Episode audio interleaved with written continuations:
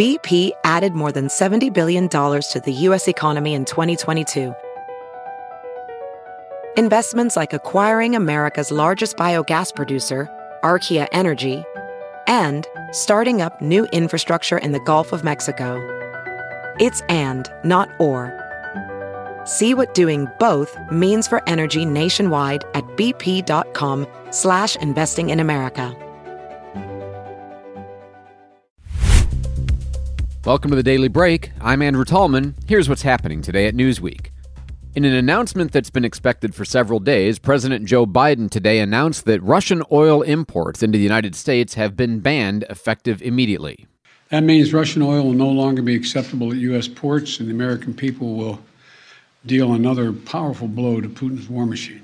The move, which President Biden touted as having broad bipartisan and public support, would mean a reduction of oil imports into the United States of about 8%, about 672,000 barrels per day. This happens to be about the same amount of Russian oil that the United Kingdom imports. Certainly, the goal here is to cut off the funding to Vladimir Putin's war machine and to further make pain felt by the Russian nation as they continue their aggressive invasion of Ukraine and oppression of the Ukrainian people. In his brief speech, President Biden did make note that the United States was uniquely in a position to be able to do this because of our strong domestic energy production. He took some time to refute some of the claims about our energy production made by critics, and he also noted that other countries might be a little bit slower to move alongside us on this because they're more dependent on Russian oil. For example, the UK said that they're going to be phasing out the import of Russian oil by the end of 2022 because European countries are closer to the source and more dependent upon it than we are. The reason that's significant is because on the other measures so far, all the other countries have joined with the United States in what we've been doing. But it's not a lack of will, it's sort of a lack of practical capability.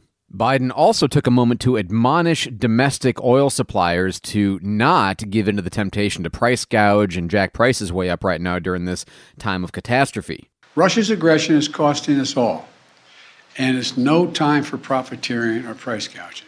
So, what effect is all of this having on Russia's economy? Well, the ruble is down about 50% in value against foreign currencies since the start of the invasion.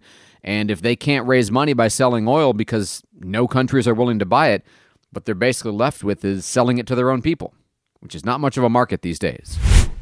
Meanwhile, one of the companies that's been more in the news lately because of their participation in providing internet access for the Ukrainians is SpaceX. You know, they've got those Starlink satellites that have been going up again and again, and Elon Musk, SpaceX, is actually targeting another launch Wednesday morning around 8:45 Eastern Time from Space Launch Complex 40 at Cape Canaveral Space Force Station in Florida. This would be the sixth launch of 2022, three in February, two in January, and this first one in March and there are about 2,000 Starlink satellites in orbit, with the ultimate goal of having tens of thousands of them orbiting the Earth. Now, you might recall when all of this began back in 2019. If you're like me, you were out walking one day, looked up in the sky, and saw a concerning stream of white lights moving rapidly across the atmosphere above you. Then you went online and quickly tried to figure out whether it was an alien invasion or what was going on. Well, again, that's what these SpaceX satellites look like. But you haven't seen that recently. And here's why. Astronomers kind of complained to SpaceX about how they were distorting their ability to look at other constellations farther out. And it was, you know, nobody really wanted to look up in the sky and see 10,000 satellites orbiting. So they did some things to cut down on the visual pollution. One was they tried to paint them black. That didn't work because there were heat issues, heat absorption issues with that range of satellites. They were actually called DarkSat when they tried that. The second try at reducing the light pollution was to put uh, visors or shields up on the satellites that would prevent the sunlight from getting to the antenna but not interfere with the actual antenna's functioning. And that's actually been very successful. You haven't seen those very much up in the sky if you've been looking up. And I know I've been trying and I haven't seen very many. They called this version of the solution Visor Sat, or what I like to call cloaks of invisibility. And now we turn to a tale as old as time two rival factions competing tooth and nail for control of a single stretch of turf.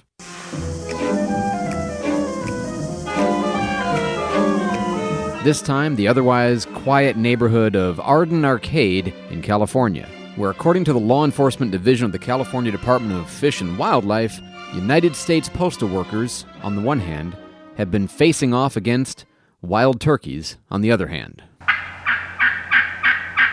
Now, you might not think this would be much of a fracas, but apparently the turkeys who do not attack the residents of the neighborhood do not like the mail carriers who have been defending themselves with pepper spray and hitting the birds with their mail bags and basically doing everything they could to safely deliver the mail without doing too much damage to the local turkeys.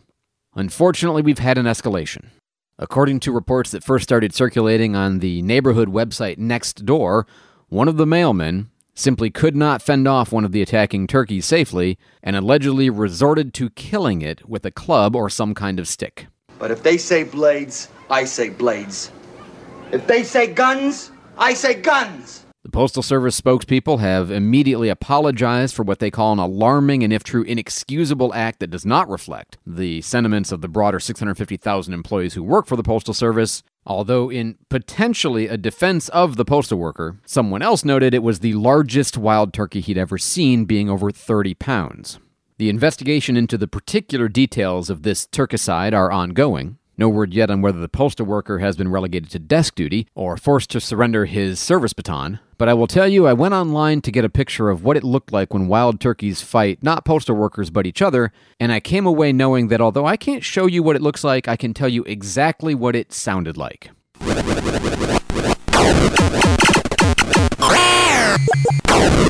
Well, minus the explosion.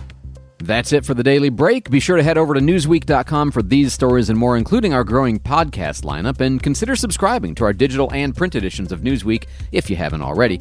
And while I'm already asking for favors, I would like to ask that you go ahead and hit that five star rating. It helps us know that you think we're doing a good job. I'm Andrew Tallman. Thanks for listening to the Daily Break, brought to you by Newsweek.